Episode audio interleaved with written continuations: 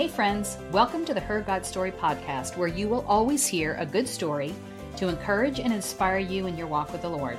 I'm your host, Jodie Chiricosta, ministry leader at Somebody Cares America and International, author and traveler on this journey of faith. For our regular listeners, we are taking a production break with no new episodes in the month of August, but we have some great stories lined up to share with you again in September. So make sure to like or follow this podcast on your favorite streaming platform so you won't miss any of the stories of my upcoming guests. And August will be a great time to catch up on some episodes you may have missed. I encourage you to invite some friends to listen to the same episode, then get together and talk about what God spoke to you. You can download our prepared episode questions from hergodstory.org and then discuss over your favorite refreshments. It's a great way to reach out to friends who don't know Christ yet. Include them in the conversation and see what God will do. Listening to an episode takes much less time than reading most books, and we think you're going to have a lot of takers to a Her God Story podcast club. So gather some friends and try it out. When you do, email us at prayer at somebodycares.org to let us know so we can be praying for you. You know, we all love the hero story. Just look at the superhero movies, comic books, spin off toys that are in such great demand, or the myriad of movies, shows, and books with the hero theme. Some of us even dream of being the hero of the story. You know, God put the desire for a hero in our hearts because we need a hero to save us from the enemy of our souls. Of course, our hero, our Savior, is Jesus. But still, the desire for us to be a hero is certainly compelling and can be very strong. Isaiah 43:11 tells us, "I, only I am the Lord, and there is no savior besides me, or no hero besides him." While he does empower us to do some pretty amazing things, we have to rely on his strength and not our own. My guest, Mary Foky, has grappled with this truth and is learning to do the little things that God considers great in his kingdom. Mary is a registered nurse who served in the U.S. Army for six years. Married to an Army major and now mother of three, Mary is committed to the process of personal sanctification and sharing the love of Jesus with her neighbors and community. She's also my great niece. Welcome, Mary. Thank you so much for having me. It's really an honor, and I'm grateful to have the opportunity to share what Jesus has done in my life. So, Mary, you grew up in a house with Christian parents, attending church and wanting to understand what you believe, but it wasn't until you were in high school that you internalized that faith and committed your life to Christ. Share about those early years in your life and some of your faith questions and what ultimately brought you to your decision point. I grew up in a wonderful, loving household where both my parents really modeled a long obedience in the same direction of faithfulness to God. They not only took me and my siblings to church, but their entire lives were living testimonies of God's power and goodness. But despite this, I began to grapple with faith in Jesus for myself in my early teen or preteen years. I recognized by the testimony of my parents' life that to be a Christian demanded the entirety of your devotion for them, it was the driving force in every decision in their lives, big or small. And I naturally questioned things, and it seemed to make sense that the main central focus of my life was something I really should get right and not just believe um, without having thought it through personally. Um, I remember as I was trying to discern who am I? What defines me?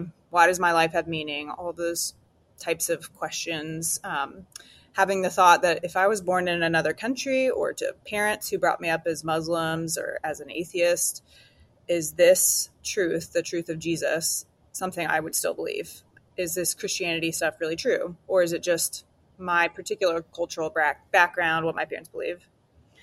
Um, and sort of another factor at that point in my life was I saw all the f- things my friends were doing as teenagers and thought, if I'm going to have any fun, I can't be a Christian. um, so I decided to try and walk away from Christianity and go my own way. And for a short time, things seemed to be going fine. I had good grades. I was good at sports. I was popular. But internally, I was really miserable. I felt like a ship being buffeted around in the waves, just no anchor, no um, nothing to ground me. And I have a distinct memory sitting at the computer, writing a paper late at night in high school, and having the shocking realization that for the first time in my life, I had no answer to any of those deep questions of why am I here? Does my life have any meaning? And I could not let my mind be still and quiet. And that was horrible. Shortly after this, my parents caught me in a lie and grounded me for three months, which in high school seemed like an eternity. And during that time, I decided I really I needed to stop running away from God. So at that point, um, you made that decision to commit your life to Jesus. I mean, it wasn't just stop running, but you turned into Him, didn't you? Yes. For me, especially initially, the change was slow. So externally, I stopped sneaking around and partying. I saw that being a Christian meant I did not do certain naughty things. But I didn't initially internalize that it meant the lack of living for myself was living, or excuse me, the lack of living for myself was replaced with the joy of living for Christ. And when I reflect, reflect on that time, the song "The Goodness of God," it just really, really describes my salvation experience. Um, there's a line in that song that says, "All my life you have been faithful. All my life you have been so, so good. Your goodness is running after me." And in many ways, in those early years and months in high school, I was a I was a reluctant Christian. I could not deny God's reality his power, his goodness, his presence in my life. But it was still really hard for me to relinquish control. So he was running after me, and I was sort of dragging my feet. Um, it is truly and entirely by God's grace and pursuit that I became a daughter of God. I was, yeah, quite reluctant initially. You've mentioned that you were a really high achiever, good grades, good athlete, pushing yourself to excel. Uh, so when you went to college and you started thinking about your future, how did that play into your plans and your expectations for life? I mean, being the reluctant Christian that you were, um, how did that all work in your plans? Because you're a planner, you like to know what the future holds. Yeah, when I got to college, that is when I think I really started to make my faith my own. And I got involved in Christian fellowship. I went to church of my own accord, and I started to really try to follow Jesus wholeheartedly with my whole life. Um, in that time, inadvertently, I allowed my fervor for Jesus to sort of blend with a worldly hierarchical system that I superimposed on Christianity. So I, I thought if I'm going to be a Christian, I need to be the most devoted, the most high end, the most super Christian possible. I, I don't want to be just a run of the mill Christian. And so to me, that meant I would show my devotion to God by becoming a sold out and single Christian missionary, ideally someplace so dangerous most people would not volunteer to go there because of the potential cost. And I, I thought full time vocational Christians they're the tip of the spear. You know, missionaries in particular. If I'm unmarried, I won't be burdened with the concerns of family life. And I set out to become a Christian missionary. In college, I, I double majored in nursing and religious studies, intending to become a nurse practitioner with a theological background who could then go and preach the gospel and provide care to those who would not otherwise have health care. Um, which those things are not bad. I don't want to make them seem like they are, but in my naivete of what matters in God's kingdom, it was more about what I could achieve for God. Yeah. So when God started leading you in a different direction, how, you know, what did you think about that? How did He do that? And how did He teach you about His plan for you? Because it wasn't what you were expecting it to be. Yes there was one huge and consistent kink in my plan to be an unmarried, sold out missionary for Jesus. And he had a name, Daniel Foky. He was a friend from high school that attended West Point, and he felt called to be an Army officer. But he was also convinced that God wanted us to be in missions together, namely to date and ultimately get married. And this was a huge shift for me. And I, I really wrestled with it. I prayed and asked God many times, why? Why, if I am willing to give up a family and a comfortable life, would you insist on giving it to me? I want to go do great things for you. Don't you understand that? You know? And through Daniel and in his pursuit of me, God was teaching me gently and graciously that he doesn't need me to do anything or save anyone. And it was the first step of me realizing what Tim Keller puts so well. Um, if Jesus is who he says he is, and this life is not the only one, then every good endeavor, even the simplest ones, pursued in response to God's calling, can matter forever. So God doesn't need me to accomplish anything on his behalf. The arc of history hinges on the cross and on the resurrection, and my life fits into Jesus' story. Colossians 1 talks about the supremacy of Jesus and says, He is the image of the invisible God. By him all things were created. He is before all things, and in him all things hold together. In everything, he is preeminent. So the reality that the fullness of God dwelt in a human, Jesus, and he holds all things together, it sunk down into my heart and made me realize I don't have to accomplish anything on Christ's behalf, on Jesus' behalf. I have the privilege of just following his leading. So, practically, this meant I surrendered my plan to be a missionary, at least for now, and followed what seemed to be the clear leading of the Lord instead. Um, I got engaged to and then married Daniel and ended up joining the army myself as a nurse. Um, and that was what God was calling me to do, at least in this season. And that was a bit of a shift for you as well, because uh, being a part of the military was a little even antithetical to your belief system when you were a little bit younger. How did God transform and and move you into an army life willingly? Yeah, well, at times it wasn't willingly, to be honest, but I just could feel like that song I quoted earlier, the goodness of God pursuing me, and it he kept putting on my heart that what he wanted me to do was to be an army officer, and I sort of took it one step at a time. And as I followed that, I realized that God used being in the military to really show me some deep flaws in myself that I perhaps wouldn't have seen at least not as quickly. Um, through being an army officer, I quickly, quickly learned how I had a lack of gentleness and mercy. Um, I'm a driven and relatively confident person. Yeah, gentleness and mercy aren't typically things that you think are needed in the military, but but they really are. Yes, and I I learned that in leadership position. I care about justice, right and wrong, doing things the right way.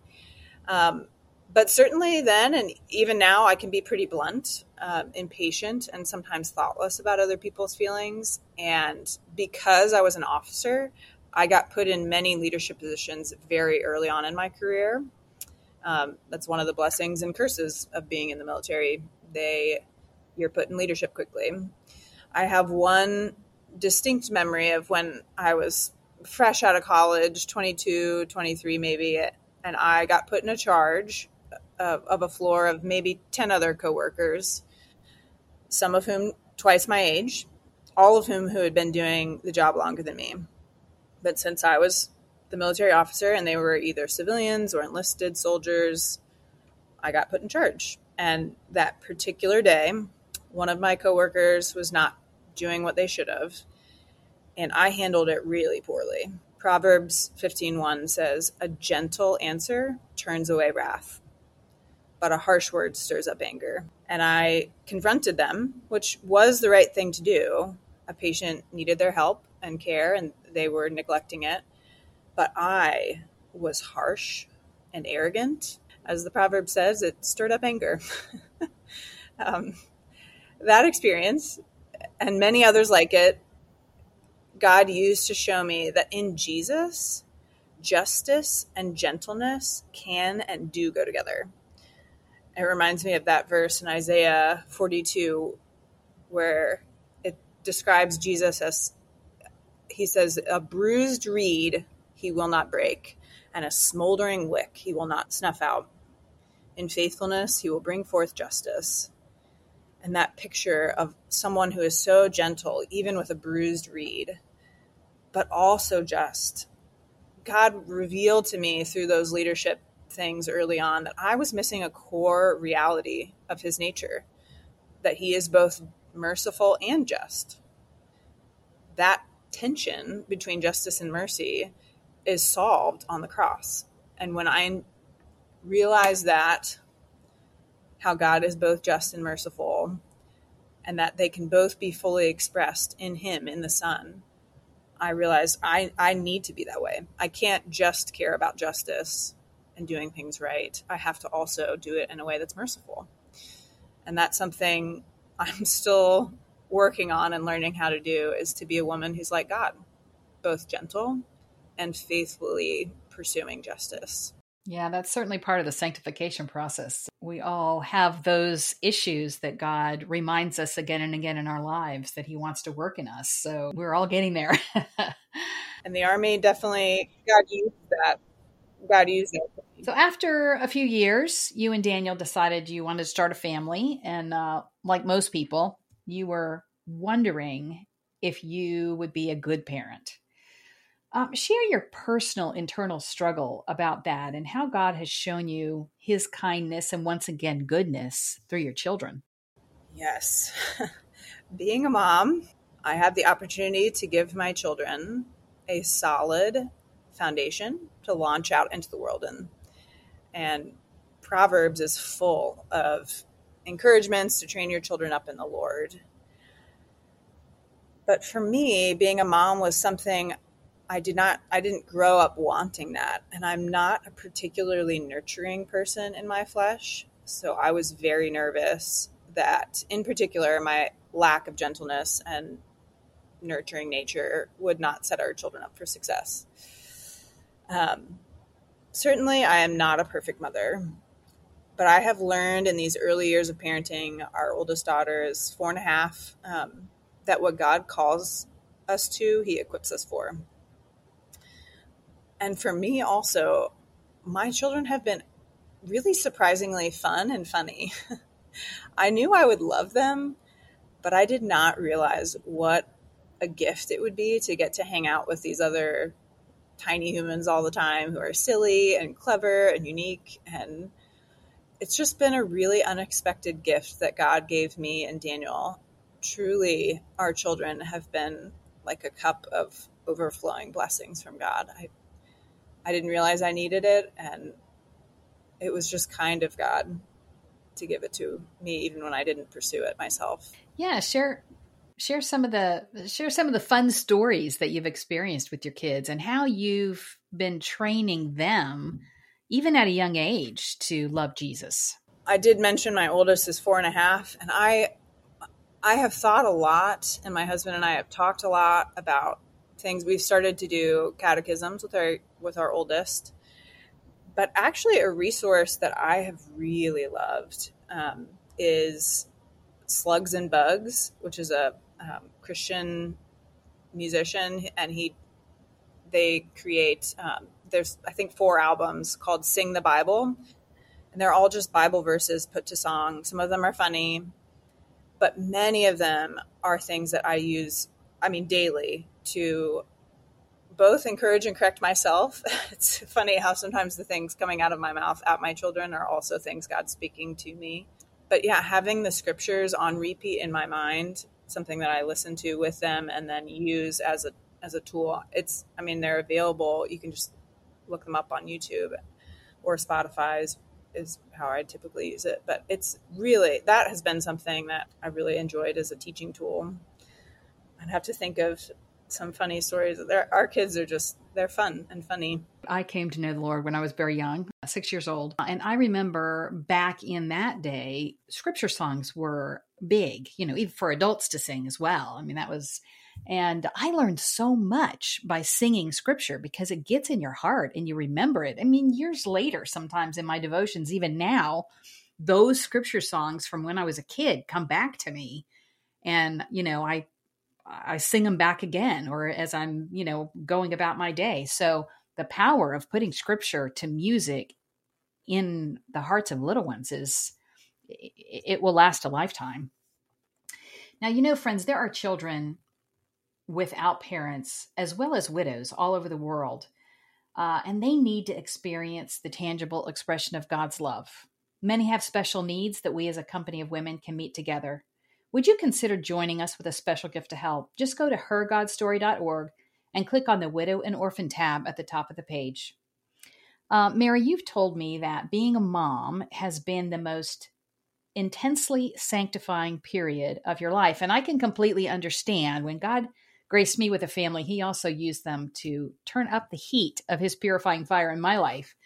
Uh, but how has God done that in you? How's he worked in you and shown you about himself through motherhood? The hymn, I Need Thee Every Hour, Most Gracious Lord. Having kids has really felt that way, except it's I need thee every second. With other jobs or commitments I've had in my life, I could have a day off or a vacation or whatever but especially in my children's first year of life, I was really tethered to them. And it felt and still feels intensely sanctifying because I have to daily, hourly, sometimes minute by minute, choose to either be selfish and gratify what I want or like, or die to myself and do what is best for my child. And sometimes being a military spouse, the volume really gets turned up on this because we often don't live near family. And Daniel, my husband, is often gone. So many times there's no backup, there's no one to tag in if I'm having a hard day. And that has really made me lean on the Lord because I'm so out of my depth and so incapable of being the mom God calls me to be in my own strength. But when I have cried out to God, He has been so faithful. And I remember one season in particular when Daniel was deployed. My oldest was not even three, and the youngest was under, she was under a year old. And the whole time Daniel was gone, I had truly supernatural peace and patience and strength. And in John 14, when Jesus tells his disciples, peace I leave with you, my peace I give to you, not as the world gives. That's the kind of peace that I had. It was a tangible peace, even when, I mean, things could be very chaotic with bodily fluids in all the wrong places all over the house and not sleeping and just a little bit of chaos. I had peace, and God was tangibly present in my life and in my parenting. God was so faithful to provide and just be the strength when I didn't have it in that time. Yeah, a lot of a lot of parents I think experience that, but a lot of parents need to hear that. Boy, when we call on the name of the Lord, he is quick to save. He's not far away, but he's quick to save. Um, you know, being a mom has also provided you some really wonderful opportunities to reach out to others in your neighborhood and in the military community uh, being a missionary to a not so difficult place to go. Um, and you and Daniel have been really intentional about this. Share what you've been doing and what you've seen the Lord do. There's a book that really impacted me um, a few years ago called The Gospel Comes with a House Key. And in it is a term called radically ordinary hospitality. And that is something that my husband and I feel God has really called us and our family to do in this season of life. In John 13, Jesus says, I as I have loved you, you must love one another. By this, everyone will know that you are my disciples if you love one another. So what we want to do, our heart's passion is to build loving Christian community that is quiet but radical and I think that's something that we as humans, and perhaps in our modern, Western, very individualistic culture deeply crave a community of people that seeks the desires and good of others above themselves with radical self giving, that is not common in our culture. And certainly we don't do this perfectly. But it's something that as we receive the love of Christ, we try to live out practically, which for us looks like hosting, facilitating, and generally leading weekly gatherings for other Christians in our home, lots of intentional walks with neighbors, meals shared with people, with believers and non believers alike, all with the goal of growing a community that shares the love we have received in Christ. So, yeah, for me, instead of being a missionary in a more exotic and overt way, I think God has called me and our family to live out radically ordinary hospitality. So we see our home not as ours at all, but as God's gift for us to use for the furtherance of his kingdom. How has that impacted some of the people who've benefited from that radically ordinary hospitality? Is there, you know, anything you can share, of course, without breaking any confidences? At our church in North Carolina, we led small groups and had people over to our house really pretty consistently for over five years. Um, and a lot of people, being in a military community, moved on to other places and posts. Um, but a lot of people have reached out to us and told us that that taste for community, for not just attending church or you know some sort of study but to actually build deep community with other believers and have that accountability and that love in someone's life. Uh, a lot of people have reached out to us and told us that shaped permanently the way that we view what it means to live like a Christian. And that's just by the, I mean, by the grace of God, because it's not our Christian community is messy. We're messy too, even as the leaders, but being in community with people you it's yeah it's not always certainly not always easy but it is deep and it is real and it really i think like jesus said love loving of one another self-giving love it leaves a taste for that and you want it for the rest of your life you mentioned that military families move often and you and daniel and the girls have recently moved too um, and, you know, it can make you feel disconnected and even isolated, but you've been proactive in creating that community in your new uh, assignment. How are you doing that and, and why? When we moved, we sought to prayerfully discern the church that we were called to be a part of here and not to do that too hastily, but to do it quickly, um, meaning not to sort of waffle around, um, dipping our toes in. As quickly as we discerned where we felt God was calling us to go to church, we tried to jump in and view it as a place for us to grow and be fed, but also a place for us to plug in and to serve the local body here. So we attend the weekly gatherings of our church and we've started serving in its missions. We moved about three months ago, so We've been doing that for maybe two months now. We tithe to support the pastors and the staff. And yeah, as soon as we knew, okay, this is the place God has for us, we we tried to jump in and be contributing members as well as to allow it to sanctify and challenge and grow us. And one other um, sort of broader way that I try to look at the world, especially moving and meeting all new people is that I try to remember in all of my interactions that I have living inside of me the hope of the world. What every person that I meet needs. Not me, they don't need me, Mary Foky.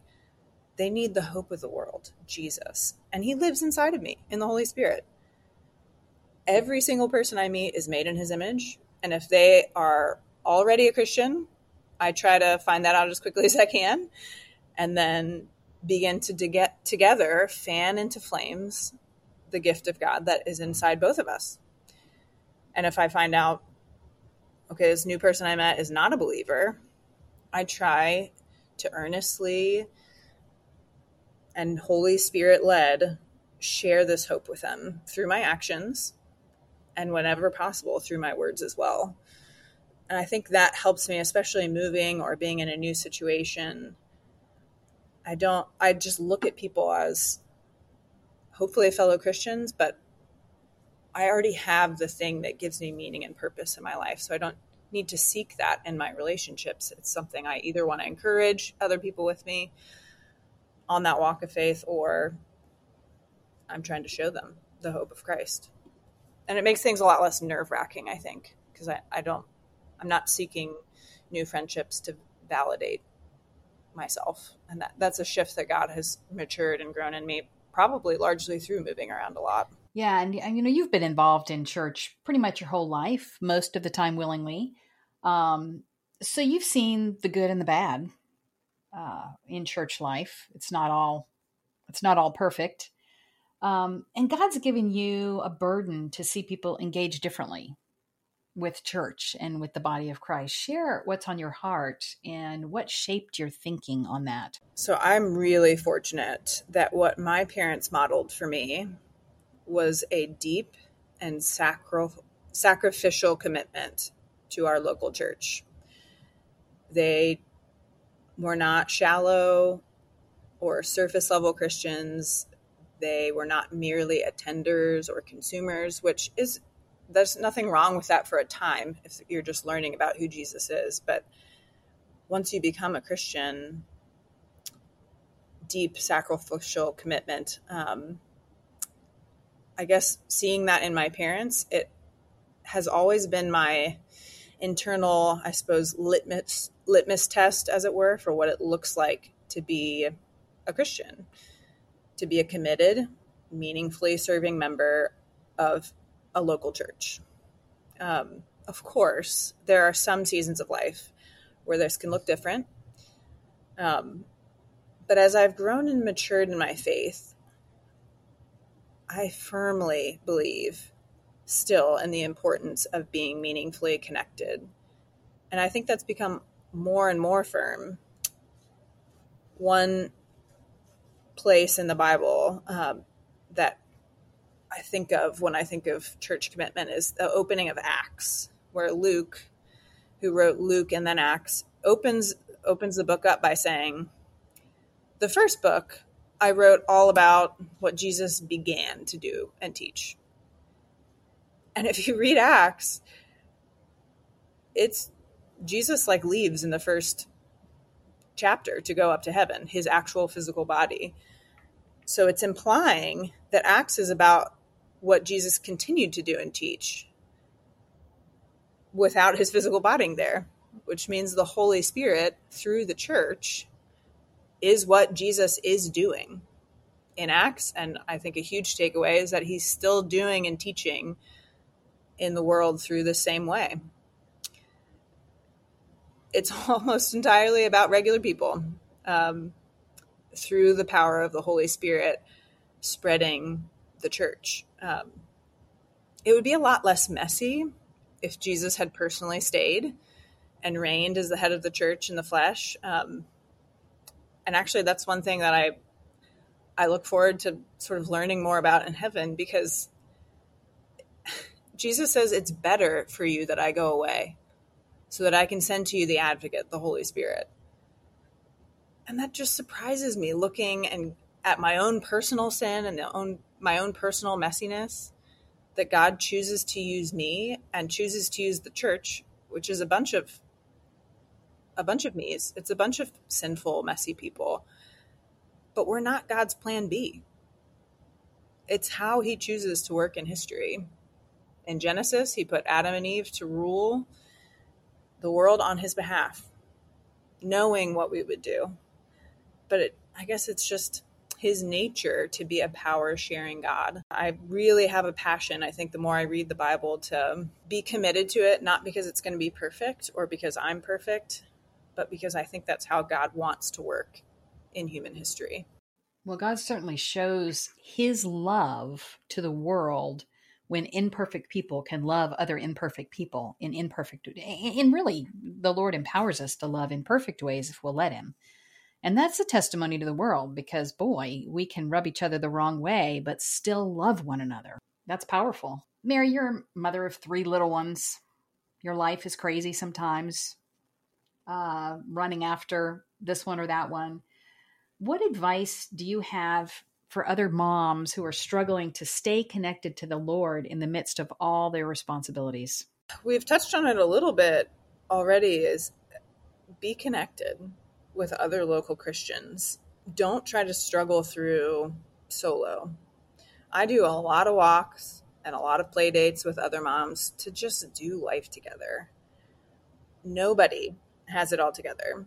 Um, so I think, especially in the stage of parenting that I'm in with little tiny kids that make messes everywhere, I try to be very willing to let other Christians, especially, into the reality of the messy messiness of life.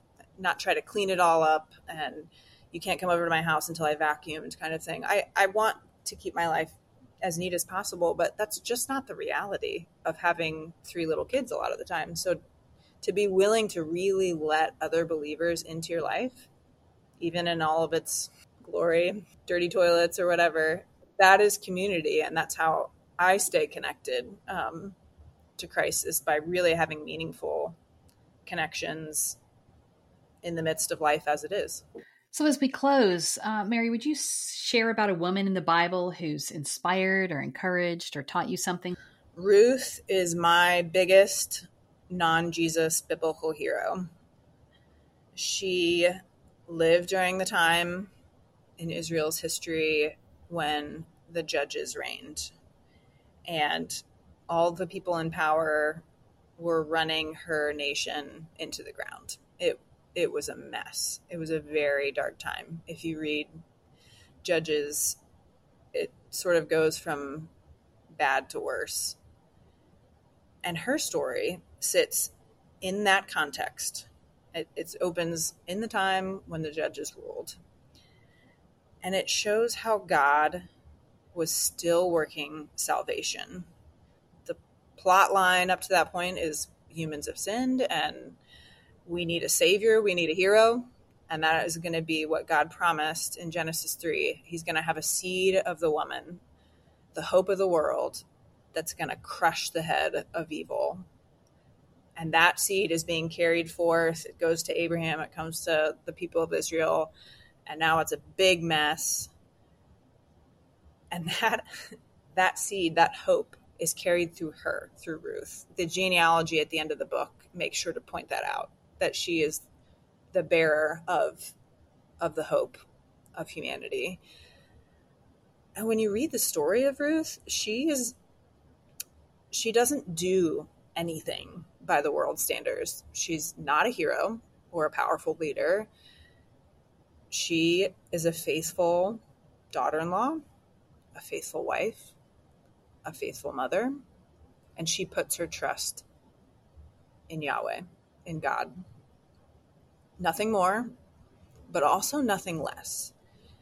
And in the kingdom of God, her quiet faithfulness and obedience is a model and just points to the surprising way that God's salvation plan is carried forward.